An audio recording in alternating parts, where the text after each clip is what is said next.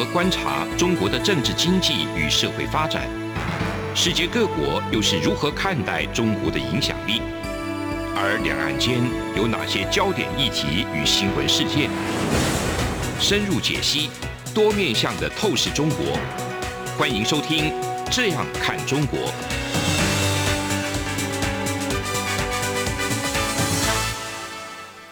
各位听众您好，我是主持人蔡明芳。您现在收听的是中央广播电台的《这样看中国》节目，蔡明芳时间。那我们今天呢，要跟各位听众朋友来分享的主题，仍然是有关于这个乌俄战争的一个议题哈。那乌俄战争从开始这个俄罗斯用军事的方式去侵犯乌克兰开始到现在，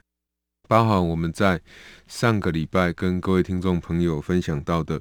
这个美国哦以及欧洲。的欧盟，他们所采取的这个金融制裁，那到目前为止，甚至美国已经要开始制裁俄罗斯的这个石油。当然，欧洲在这个部分还是比较保留的哈。欧盟的这个国家，那我们来看一下，就是俄罗斯跟乌克兰呢，那从开战造成了这些钢铁啊、这些原物料以及石油、天然气、能源的这些成本加速了这个提高。那事实上，它对于整个全球经济的影响呢，其实是非常严重的哈。那我想，我们首先来看一下，就是说，俄罗斯跟乌克兰呃目前的这个军事冲突到现在为止哈，事实上大家会担心的是说，它对于整个原物料价格的一个影响会是什么样子。第二个就是说，呃，因为它对原物料价格最主要就是。俄罗斯的这个天然气以及俄罗斯的石油，那对整个全球经济的影响，那全球经济的影响，我们就不能忽略中国的角色。那我想，中国最近在上个礼拜两会开会的时候，这个中国他们就下修了这个经济成长率到五点五个 percent。那跟中国目前这个就今年的经济成长率，去年的经济成长率是有一定的落差的。那当然，大家就会去好奇说，为什么中国去下修？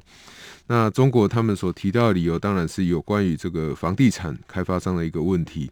呃，我想我们今天就要先从这个主题来跟大家做一些分享跟这个讨论哈。那事实上，房地产开发商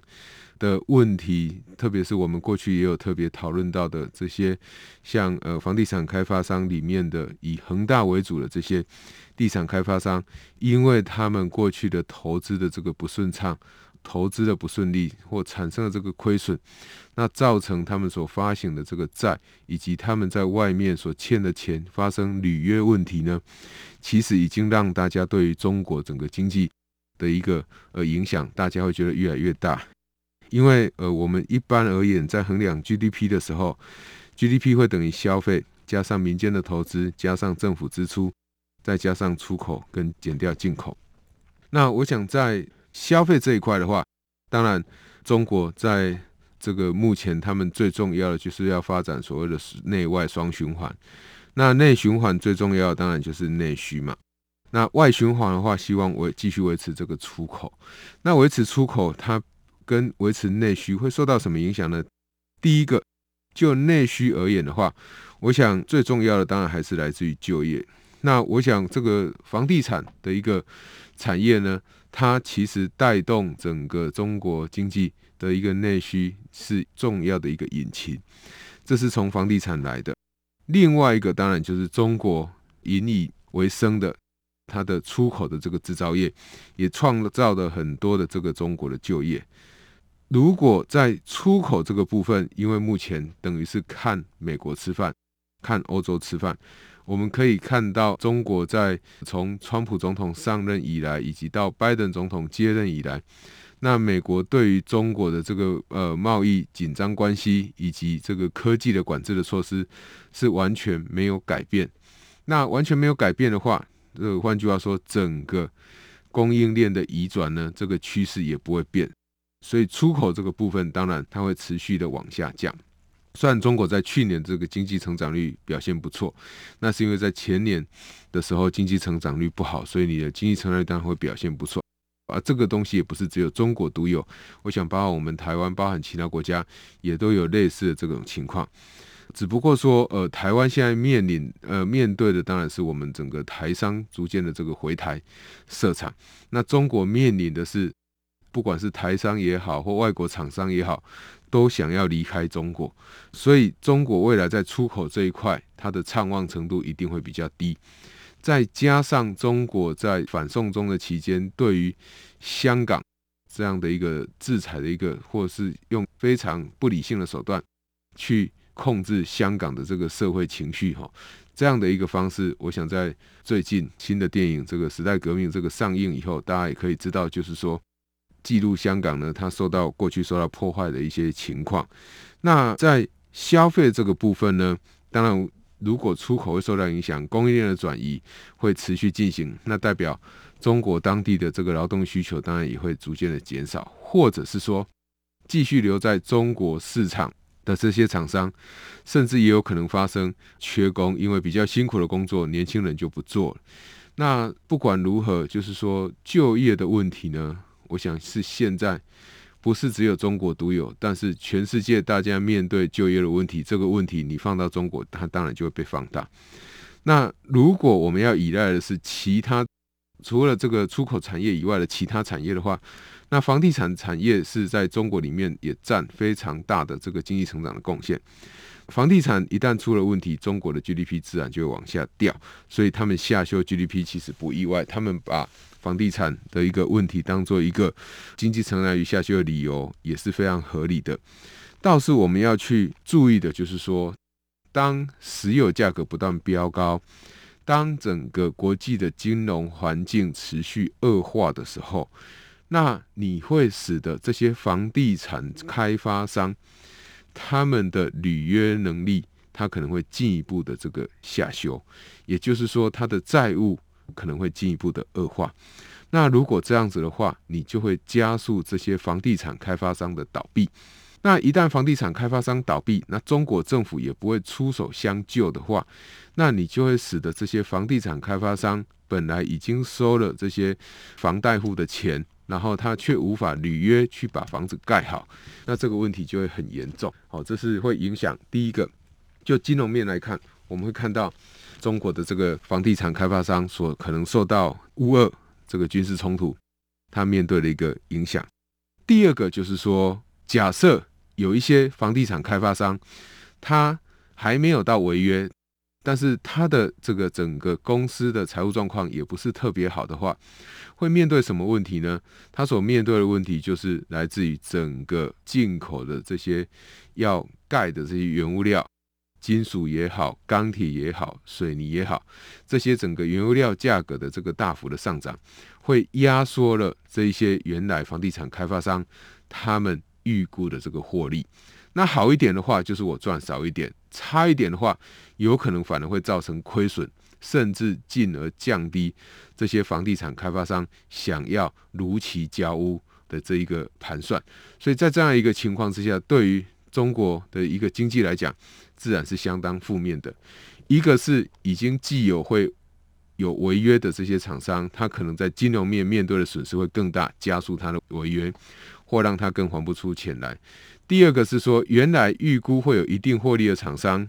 在这个乌俄战争的情况之下，反而会使得它的获利进而下降，然后造成整个中国房地产业者，不管你原来是正常经营的也好，或者是你已经开始有违约迹象也好，都表现得不好。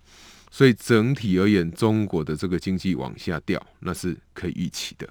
第三个当然就是还是来自于中国的出口。我想在这个乌俄战争之下。造成整个全球经济变得非常的不稳定，那使得物价有上涨的疑虑的情况之下，对于这个厂商来讲，最大影响是什么？呃，我想我们在讲通货膨胀也好，物价上涨也好，厂商最不希望看到，或我们会最不希望看到通货膨胀的一个持续恶化，或者是说你变得让你无法预测。最重要的原因是因为我到底要不要叫货，我到底要不要备料？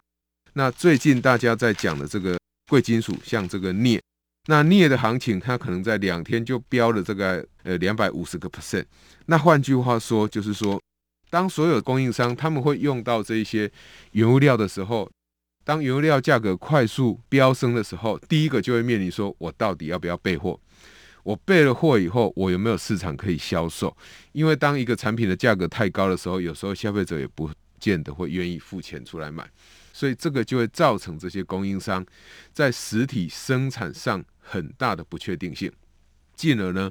就会使得在实体的生产上面，这些厂商愿意供货的意愿就会跟着进一步的下滑，所以对于出口当然也会造成一定程度的一个影响，也就是说出口就往下掉。那进口的部分，假设我的进口量不变，但是因为整个原油料价格好往上飙，就会使得你的整个进口值可能会净的这个增加，那你整个进出口就往下掉，进而使得你的 GDP、你的经济的成长率也会跟着往下掉。所以这个是呃，我们接下来在乌俄战争之下，当你看到美国对于俄罗斯的金融做出这个制裁，然后看到接下来美国要对这个石油做出制裁的时候，它可能对整个经济造成的这个极大的负面影响，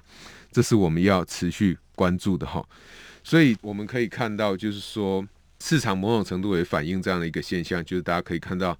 这几天一直以来，这个乌俄战争导致这个美元它就是有上涨哦，有升值，然后许多的贵重金属，包含黄金啊，包含镍啊，都不断的持续的价格往上。那石油当然更是不用讲，那这一些特别是像石油，这个是非常重要的我们的投入的要素，所以它一旦价格上涨。当然，厂商营运成本就一定会跟着增加，这个是大家要特别注意的。另外一个就是说，当我们看到整个原油料价格持续飙升的时候，我们要注意什么事情呢？另外一个，我想大家要特别注意的就是，呃，新兴国家的问题哦，因为事实上，对于许多新兴国家来讲，他们本来就是一个高度依赖进口能源的一个国家。当这个依赖进口能源的国家面对能源价格持续飙高的一个现象，自然就会使得这些国家他们所可以获得的这个外汇的收益也就会跟着减少。那到底会产生什么影响呢？我想等一下可以来进一步的谈。节目进行到这边，先休息一下。这里是中央广播电台《这样看中国》节目，节目稍后回来。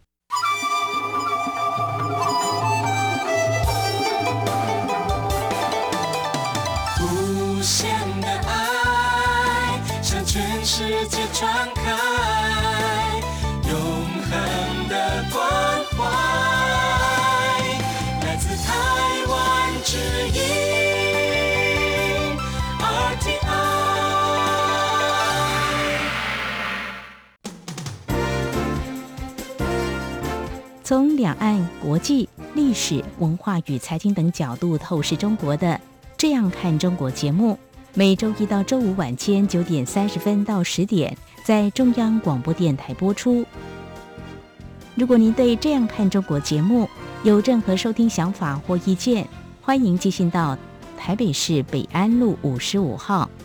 也可以透过电子邮件的方式。节目有两个信箱：二零二零 at。R t i 点 o r g 点 t w，或是二零二零零二零三 n e w s at gmail dot com。再次谢谢听众朋友们的收听与支持，请持续锁定每周一到周五晚间九点三十分到十点播出的《这样看中国》节目。新冠肺炎疫情来势汹汹，要怎么办？别担心，只要确实的勤洗手，就能有效防范哦。对对对，洗手口诀我都记住了，要内外夹攻大力丸，彻底清洁手掌、手背、指背、指缝，还有大拇指跟手腕。最重要的是，整个过程要搓洗四十到六十秒，才算是有效的洗手哦。RTI 中央广播电台，跟你一起守护健康。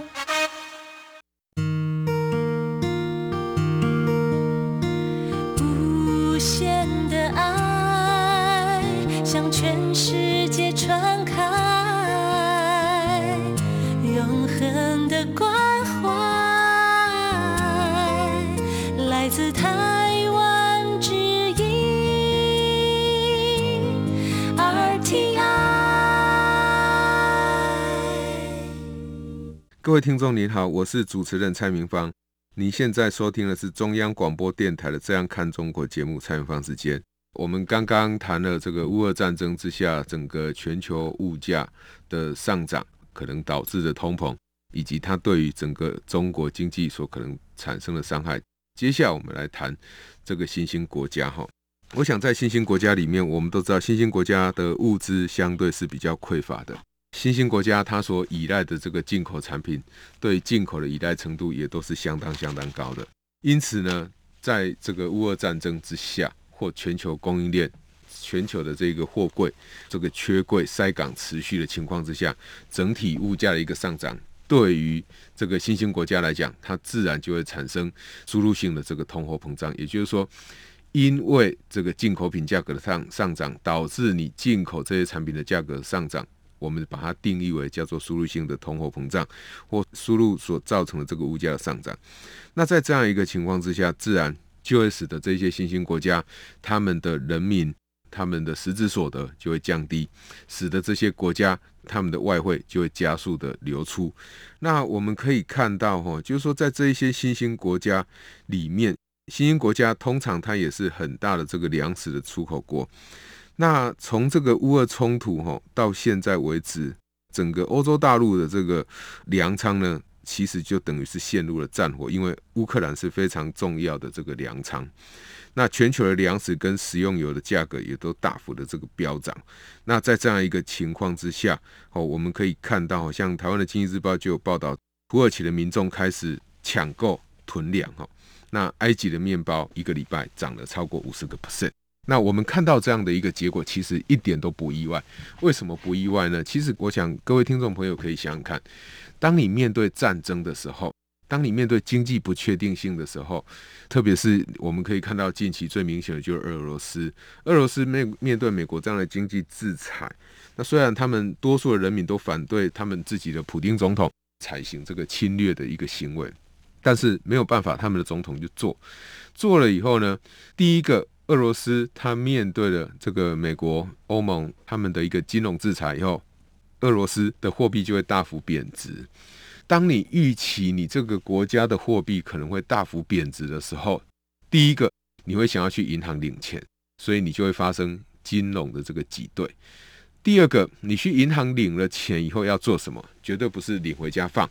因为一旦战争，当你货币不断贬值的时候，你把钱放在银行里面，你的钱还是继续贬值；你放在这个你的床头柜底下，放在你的房间里面，钱还是继续贬值。比较好的方式是什么呢？就是把这些钱换成实体的商品。所以你可能可以去买面包，买一些干粮，买一些食物，可以撑比较久的。呃，你越早买，你的货币的购买力就会越高；你越越晚买，那你的货币的价值就会持续的这个降低。你可以买到的食物，自然也就会跟着减少。那对你来讲，不见得会是有利的。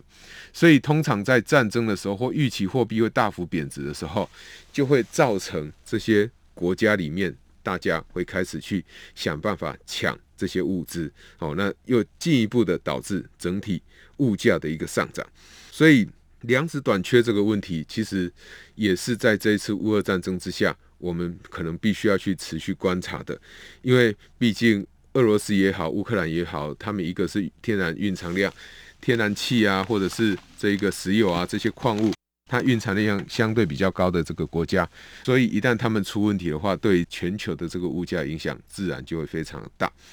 那对我们台湾而言，我想，呃，我们台湾也不可避免了哈，就是说。最新的这个主机总数所公布的二月的 CPI，就是消费者物价指数的年增率呢，那整个增加了二点三六个 percent，其中呢，这个外食涨了四点八个 percent。今年事实上，台湾政府我们行政院才对于所有公务员加薪四趴，那你这个月外食就涨了四点八，等于你的。实质薪资是倒退的。那重要的民生物资，像鸡蛋，当然鸡蛋，特别是在现在的情况之下，你面对的这个禽流感的问题，那其实这不是政府可以单方面可以去解决的，必须要有赖蛋农跟这个政府一起来努力。但是无论如何，我们二月的这个整体 CPI 呢，其实是已经涨了二点三六个 percent，这是 total。那对于每一个听众朋友来讲，当然这个物价上涨的幅度都会有所不同，你的感受都会不同。为什么？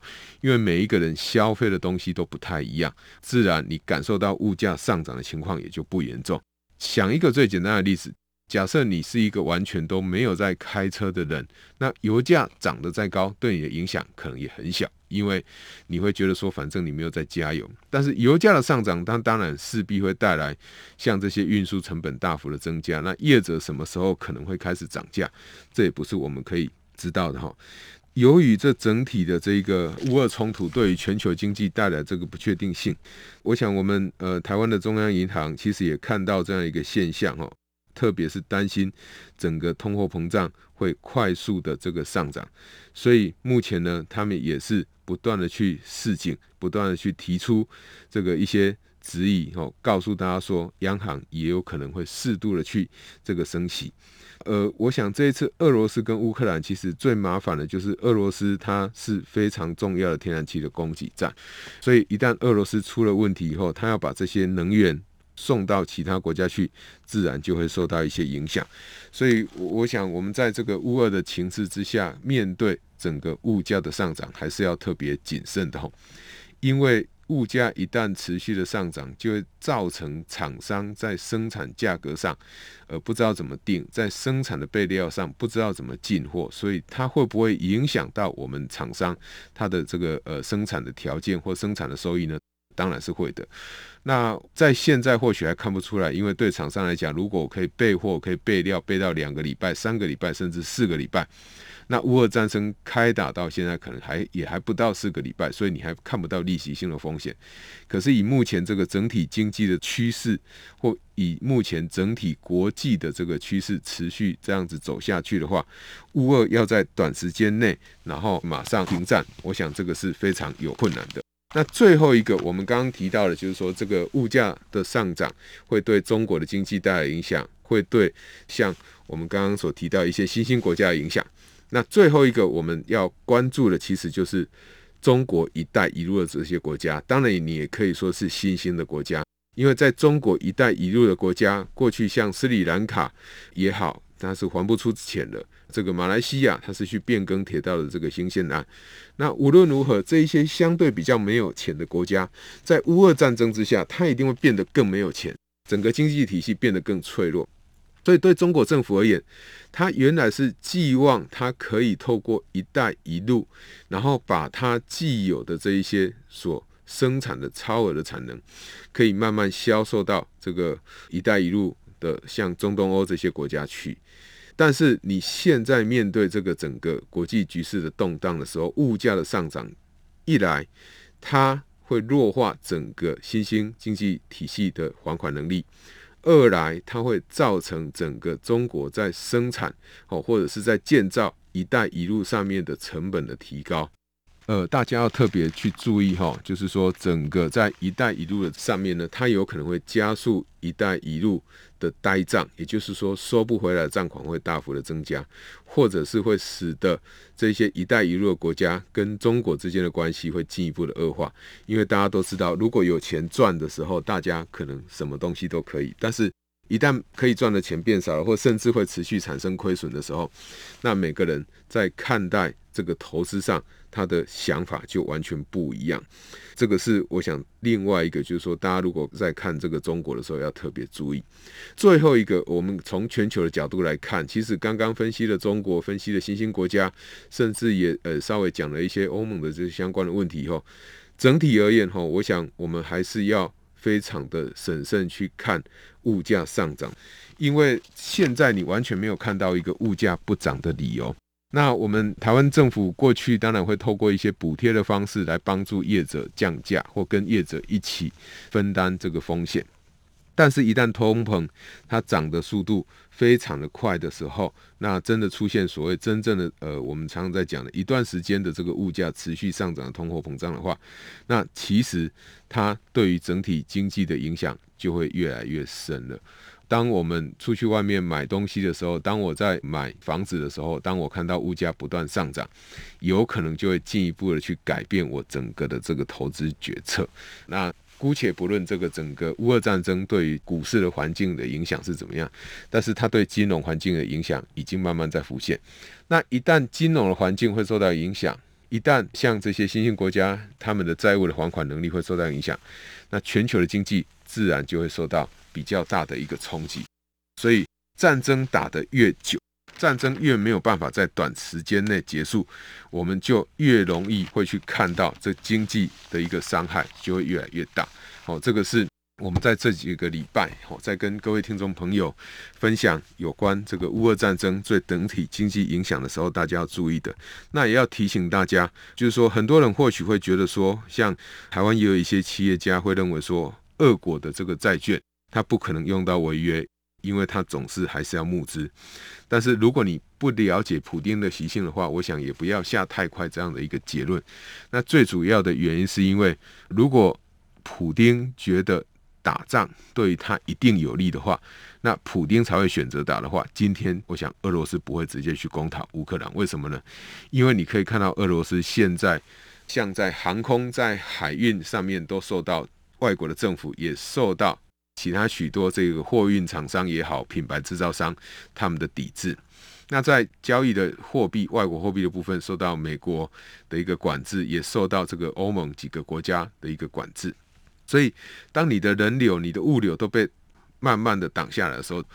你现在人流，我想愿意到俄罗斯去的人一定也是少之又少，甚至俄罗斯航空自己本身就要停飞这个国际线了，所以人流是势必一定会减少。当人流、物流全部都降低的时候，你认为俄罗斯的经济还会好吗？一定不会好。那俄罗斯经济上是非常依赖中国的。一旦俄罗斯的经济逐渐往下掉，那中国的出口又会少了一块。虽然俄罗斯占中国本身出口的这个份额并不是特别的大，可是因为俄罗斯本身它所产生的这一些能源价格、黄金的价格、石油期货这些价格都不断的飙涨，那最后终究一定会去影响到我们实体的生产面的。那以上就是今天中央广播电台的《这样看中国》今天节目所探讨的是乌俄战争。以及所导致的这一个通货膨胀，中国经济、新兴市场的经济以及全球经济的一个影响。那我是主持人蔡明芳，谢谢您的收听。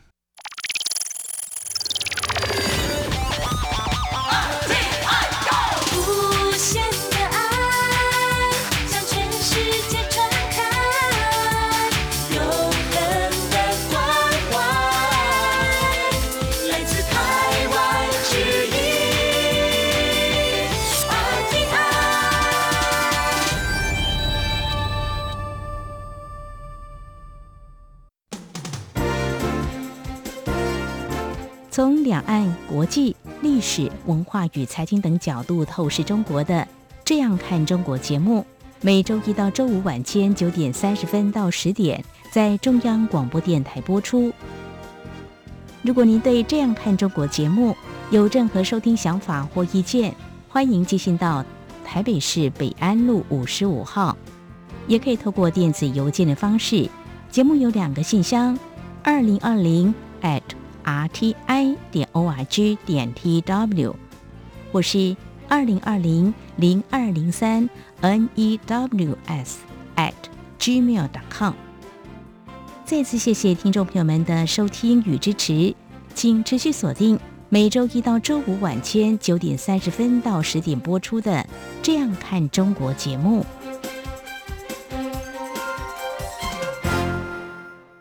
COVID-19 武汉肺炎疫情趋于平稳，但我们还是不能松懈。除了落实社交距离及做好个人卫生防护，还要勤洗手，并且在无法保持社交距离及搭乘大众运输时佩戴口罩。防疫新生活，对抗病毒，我们一起加油！